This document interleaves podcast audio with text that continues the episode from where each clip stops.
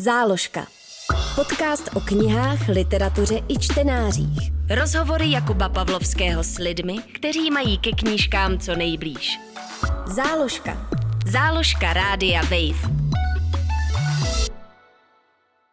Zdravím posluchače a tentokrát i diváky, protože se záložkou jsem se vydal na letní filmovou školu do Uherského hradiště. Nacházíme se ve stanu Českého rozhlasu a společně se mnou je tady Matěj Dadák, divadelní, seriálový i filmový herec, ale taky scenárista a spisovatel. Matěj, díky, že jsi dorazil.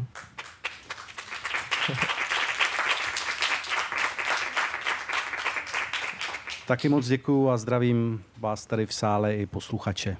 Ty se divadlu věnuješ od dětství, vystudoval si herectví na Brněnské jamu, kromě toho hraješ ve filmech a seriálech a vedle toho si roku 2010 debitoval novelou Horovic, která byla nominována na Magnézii literu v kategorii Objev roku, což je podle mě docela úspěch na to, že to byla hned první knížka, kterou si napsal, ale už ti asi gratulovali, že za tu dobu. Za tu dobu jo, a já už jsem stihl zapomenout, že jsem spisovatel, pak jsem si to jako nějakým tak způsobem osvěžil. My ti to připomínáme, ano.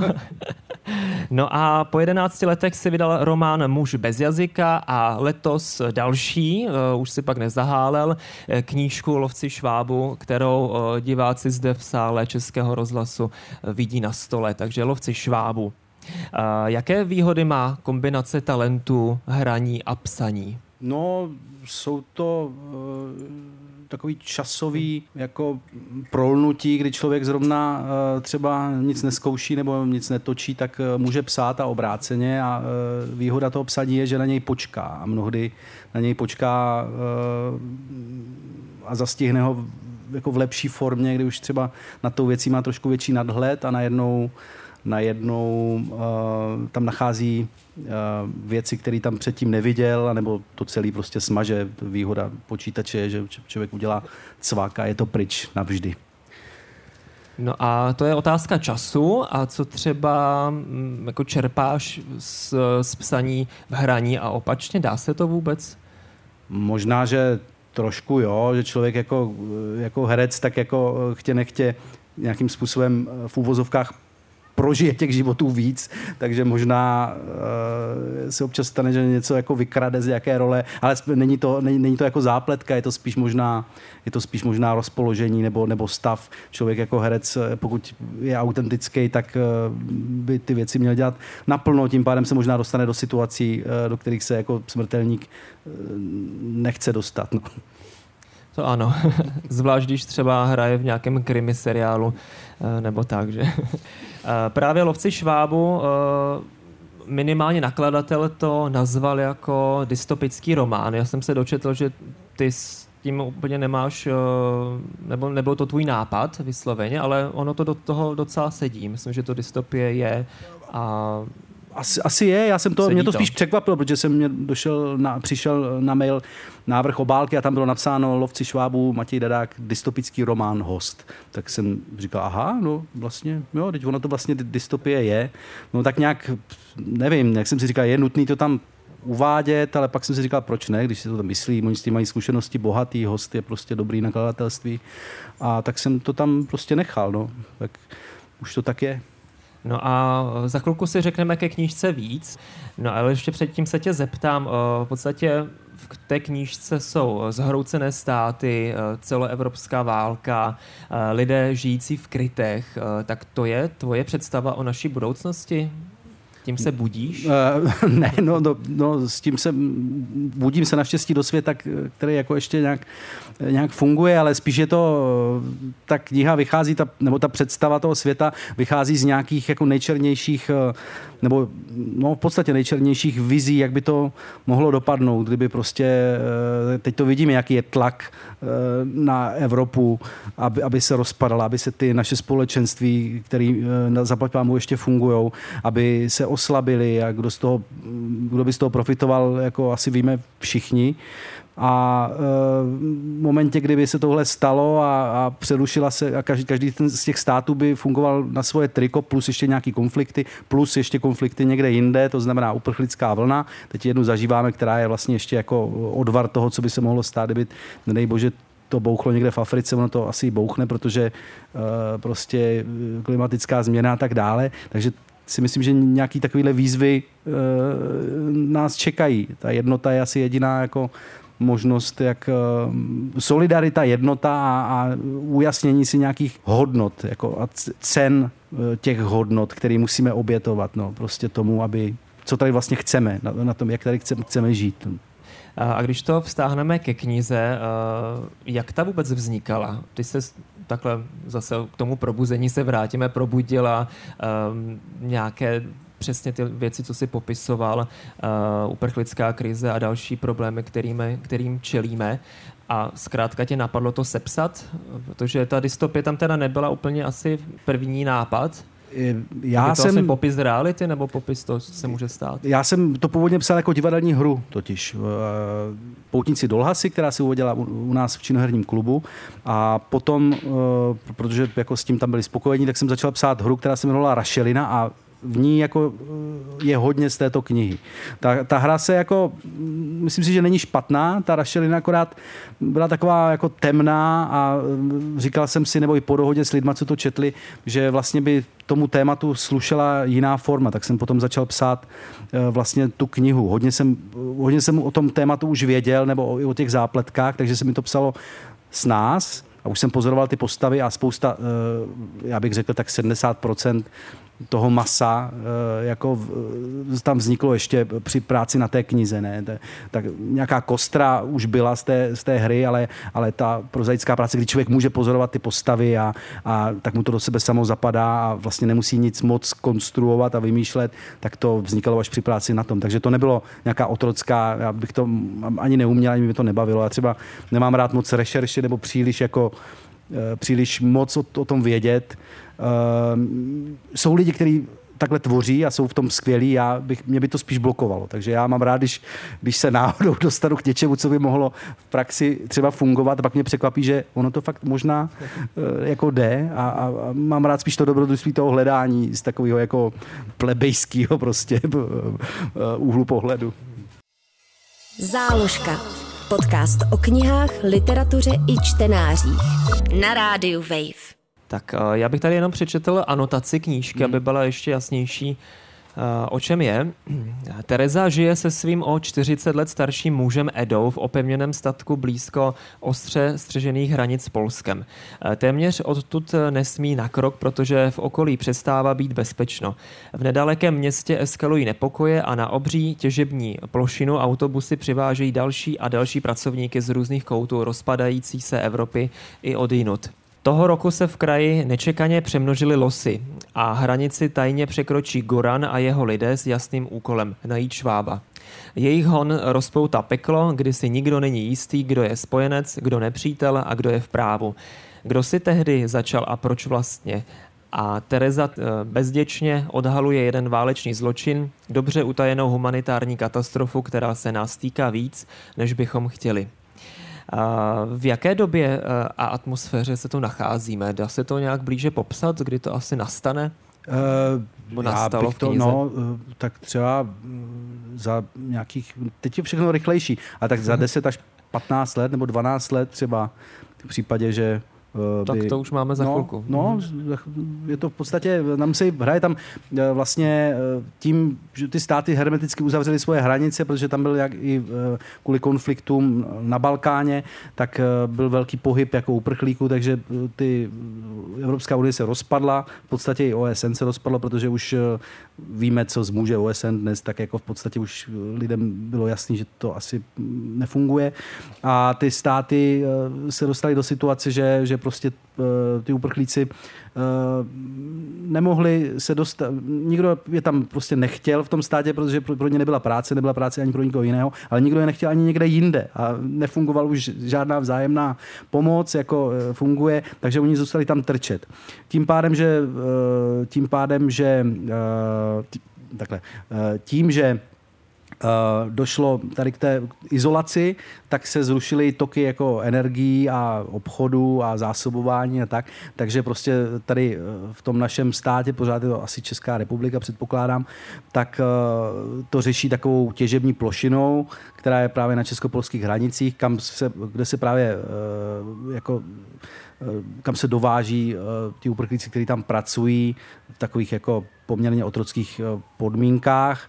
A Eh, ta plošina vlastně všem docela vadí, protože je to ekologicky jako eh, neúnosný, zároveň, zároveň se tam stahuje spousta těch lidí, kteří těm místním, co mají už sami málo, tak eh, mají pocit, že je ohrožují, zvětšuje se tam kriminalita a tak dál.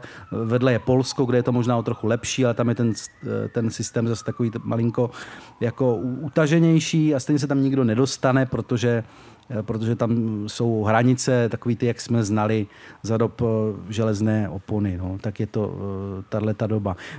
Je to po nějaké velké válce v Evropě, kdy tam dokonce se líčí, že místo v Bruselu je místo toho sídla squat. No. Takže prostě takhle. No. Je pro tebe snažší psát o nelehkých věcech? Nevím, možná tomu člověk tak nějak dřív později inklinuje v tom, že se snaží možná, aby to bylo veselější. A tam té knize jsou i jako podle mě třeba vtipný dialogy některý nebo, nebo tak, spíš se snažím hledat eh, spíš se to snažím vždycky nějak jako prolnout, že, že asi nejsem schopný, eh, no jsem, jako napsal jsem třeba komediální seriál, ne, seriál, jeden takový televizní film, který byl čistě komediální, který neměl žádný, ale tam zase do toho vstupovali dramaturgové a tak, ale že, že prostě kde je světlo, tak je i stín a nějak se mi to tam dostane. No. I ta krupičná kaše potřebuje trochu osolit, aby, aby jako chutnala dobře, mhm. aby ten cukr prostě vyšel nahoru. No. Tak nějak k tomu vždycky inklinuju asi. Tušíš, proč lidé mají rádi dystopie? Nebo proč ty máš rád dystopie? No, protože asi člověk eh, člověk eh, může vlastně eh, se na chvilku ponořit do světa, který je ještě horší než ten náš a zase se vydořit zpátky a furt dýchá a furt si uvědomí, jak se krásně máme. Nebo já jsem teď, my jsme teď přijeli z Chorvatska a vrátili jsme se zpátky do té zeleně a, a já jsem si zase uvědomil, jak máme krásnou, jak naš Česká republika je nádherná, zelená, je tady prostě úplně všechno a člověk pořád, eh, je to důležité vždycky odjet někam a já to vždycky potřebuji třeba být na ostrově, byť je to ostrov třeba jenom pět kilometrů od pevniny, tak potřebuji ten nadhled a tam si vždycky jako bych viděl sám sebe a ten svůj život prostě z eh, dálky. Tak já to mi to mezikontinentální eh, cestování vždycky dělá v tomhle dobře. No. Tak je to, je to to, je to prostě, dokud, je to, dokud čteme dystopii, tak svět ještě funguje. No. Tak dokud to vychází, tak, tak to znamená, že se máme dobře. No. Tak a ještě eh, si v jednom rozhovoru řekl, jenom krátce cituju, nikomu v tom thrilleru nestraním. Nebo v té knížce no. se to pojmenoval jako thriller, což taky by se asi dalo pojmenovat. A to znamená, že ti je jedno, jak to s tvými postavami dopadne, jestli špatně nebo dobře? Není mi to jedno, ne. Vždycky jako eh, každá ta kapitola vlastně vždycky eh, jako viděna skrz jednu z těch postav, je jich asi, já nevím, osm nebo kolik, a takhle se to střídá, staví se to uh, za sebe.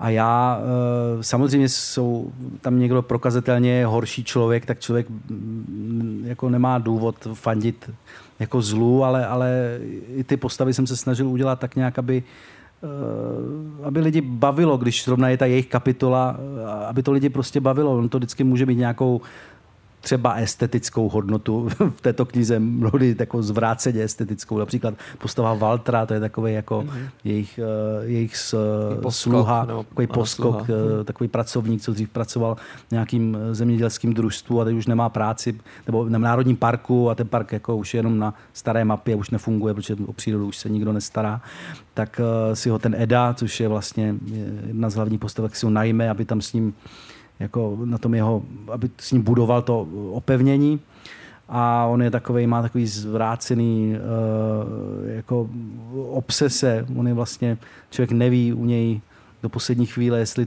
je vlastně dobrý nebo, nebo špatný. On, on, on sám taky ne. On, mám, on má rád on si o sebe asi myslí, že je básník a přitom je jako vlastně blbej, že jo. A to si mi na tom líbí, že ta, to spojení mm-hmm nějaké ambice jako k nějakým vznešeným věcem, ale chybí tam ten potenciál toho mm, jako morální nebo, nebo vůbec i jako, jako IQ. No. Záložka. Rozhovory Jakuba Pavlovského s lidmi, kteří mají ke knížkám co nejblíž. Na rádiu Wave. Tak, uh, mohli bychom to zakončit uh, ukázkou. Výborně, tak možná dáme dotaz a pak to ukončíme. Dobrý den, já bych se chtěla zeptat, uh, jestli ta kniha taky obsahuje uh, nějaký, nějaký záchranný uh, kruh, něco, co, jestli jste během toho psaní přišel na nějakou mluvil jste o těch hodnotách, které by nám mohly pomoci těmhle černým scénářům vyhnout. Tak bych chtěla vědět. Děkuji. Tak eh, děkuji za dotaz. To, o čem jsem mluvil, tak eh, je, je atmosféra eh, té doby. Oni tam jsou pak jako, ta kniha jsou spíš jako dílčí zápletky mezi, mezi postavama, kdy v určité fázi tam do tohoto pohraničí se dostaví parta takových tří, říkají si lovci švábů, Goran a jeho lidé a oni hledají, někoho prostě hledají.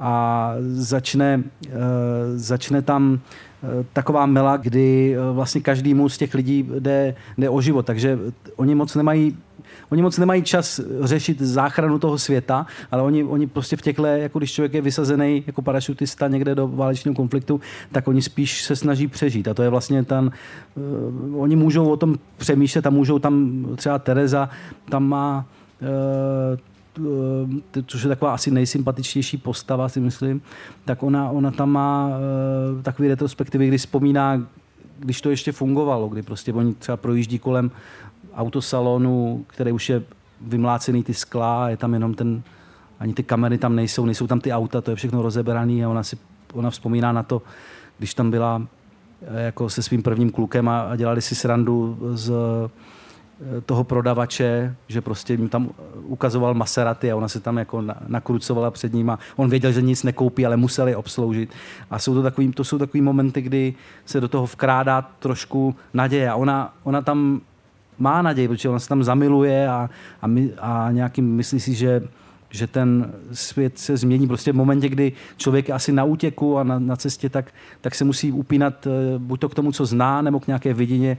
A láska je asi ta nej, nej, největší, protože z toho se, to jsou dokonce dokázané věci, myslím, že v Grozným, když byly ty uh, bombardování, takže že tam se rodilo pak víc dětí, že lidi začnou uh, reagovat na tyhle stres, stresory, jako tím, že se rozmnožují, že prostě ta, asi ten druhý člověk to je ta asi největší ta láska nebo touha po ní. A dokonce i ten Eda, který jako je možná majetnický a, a který je e, asi nesnesitelný a které zase od něj snaží utíct, tak touží po lásce vlastně i ten Walter e, a další postavy. No to je to. to. Prostě to jsou ty osobní jako zápletky. Ten svět jednotlivec Eh, to je jako s oteplováním. No. Tak tím, že já eh, ano, můžu dávat dobrý příklad, můžu dělat určitý věci, ale jako úplně to nezměním to klima, ale, ale můžu se cítit dobře. Můžu, můžu se cítit dobře, že eh, nevyhodím prostě něco na zem, ale uklidím to a tím pádem bude čistá, aspoň kolem mýho domu, ta, ta silnice. To je, to je všechno. Děkujeme. Má někdo ještě chuť se na něco zeptat? Ano? Eh, mě by zajímalo, jestli už při začátku psaní té knihy jste věděli, jak to chcete ukončit, anebo to k vám přišlo až později. Přišlo to v určité fázi, mimo jiné, tak tam jde o to, kdo, ne úplně všechny ty postavy to přežijou, jako jo, to musím říct, a tam jde o to jako vybrat toho, kdo, je chosen one a tam, tam se pak nab, jako nabízí, takže, uh, takže ano, nějaký, to je spíš pocit nějaký, ke kterému se chci dostat, jako ten, ten, ten sleduju, než, než, ta, než přesně ta uh, jako poslední situace nebo, nebo věta, tak ten pocit mě tam hnal a jenom mě jsem se ujišťoval v tom, že, že, že to bude tak, jak to bude a nakonec to tak bylo. Takže, takže dejme tomu od určité fáze člověk ví, jak to skončí. Jde otázka je, jak se k tomu dostane. A mnohdy ty postavy člověka jako vlastně přivedou ještě k úplně jiným věcem, než, než plánoval a ty bývají ty nejlepší, nebo to bývá ten největší to největší dobrodružství, proč to vlastně člověk dělá, protože jako se psat, udělat si námět, nějaký bodový a, a pak ho otrocky plnit, tak to je, to je jako psát uh, nějaký seriál prostě uh, do takový ten, no, jak jsou prostě nejsledovanější. No. Nekonečné seriály. No, nekonečný, jo, to je prostě, ano, tak, taky tam je asi prostor pro to, ale je to tam přesně daný, kdy, v jaké minutě, kde je reklamní break a tak. Takže tohle ne, to právě ta proza je v tom úžasná, že člověk může ulítnout a někdy ten rozpočet vlastně jako virtuální rozpočet nafouknout, že najednou, když potřebuje Afriku, tak má Afriku a, a to, no, prostě. To se pak píše, že s takovým no. rozpočtem. No. Takže tak. Děkujeme. Že máme ještě dotaz. Dobrý den, Laďka. Já jsem se chtěla zeptat, vy jste tady uh, hovořili o dystopickém románu nebo o dystopickém uh, psaní. Co to vlastně to dystopické znamená? Pro mě je to nějaké bloudění. V léka- z lékařského hlediska je to bloudění. Bloudivá třeba ledvina. Tak mě zajímá to slovo dystopické, co to znamená ve formě uh, žánru psaní. Opak utopie asi bych řekl, ne?